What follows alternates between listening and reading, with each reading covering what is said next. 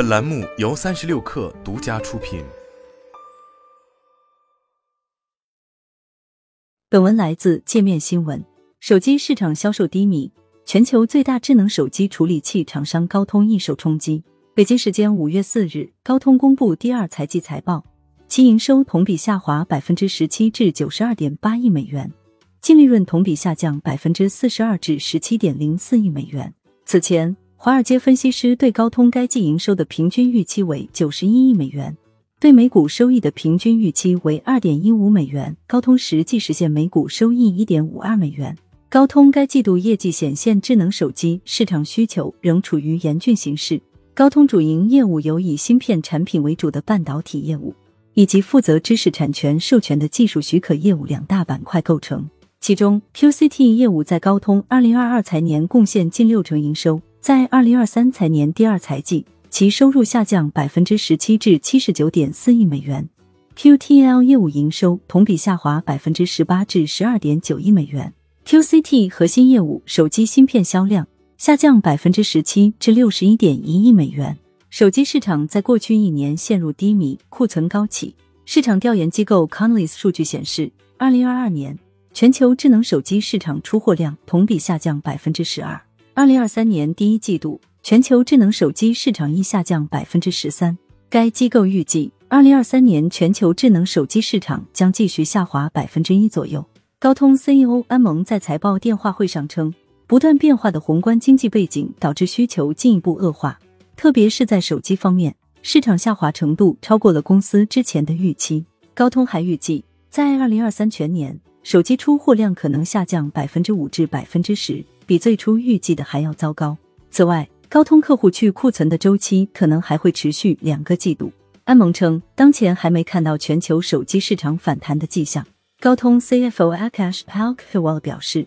由于不确定的宏观经济前景、持续的通货膨胀以及中国复苏放缓，高通预计二零二三年全球三 G、四 G、五 G 手机出货量同比下降高个位数百分比。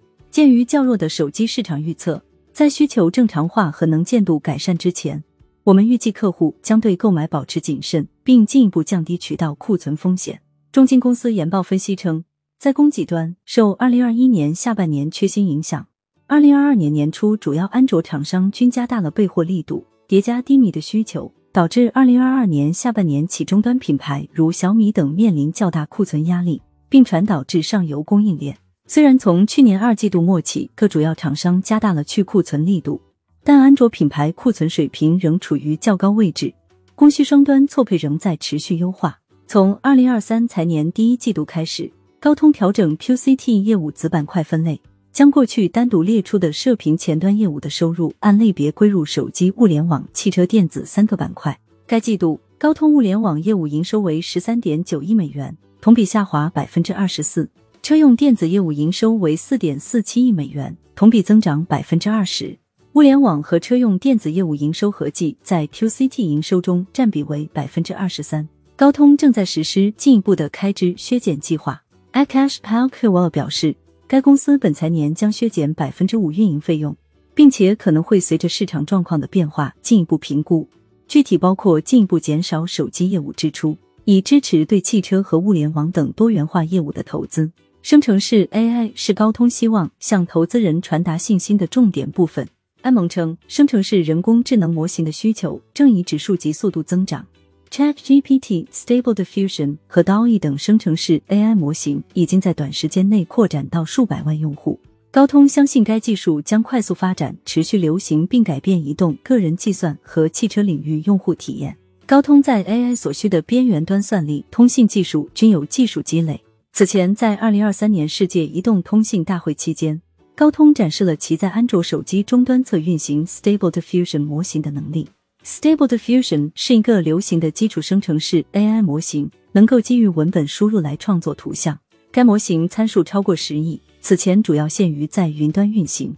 安蒙认为，高通具有独特技术优势，可实现并满足边缘设备的人工智能应用，支持诸如感知、推理、移动以及内容创作等应用。他还认为，当 AI 大模型对算力的需求变得能耗巨大且成本高昂时，利用边缘端设备直接进行人工智能计算将是必要的。高通预计公司第三财季营收将为八十一亿至八十九亿美元，远低于分析师预测的九十二点五亿美元平均预期。就在高通发布财报前一日，个人电脑芯片大厂 AMD 也发布不佳财报，出现二零一九年二季度以来首次单季营收下滑情况。其中，AMD 核心的 PC 芯片业务营收为七点三九亿美元，同比下滑百分之六十五，并录得一点七二亿美元的运营亏损。两大公司财报显示，芯片市场整体仍然糟糕。美国时间五月二日，高通股价盘后下跌百分之六点五零，收报一百零五点五零美元每股。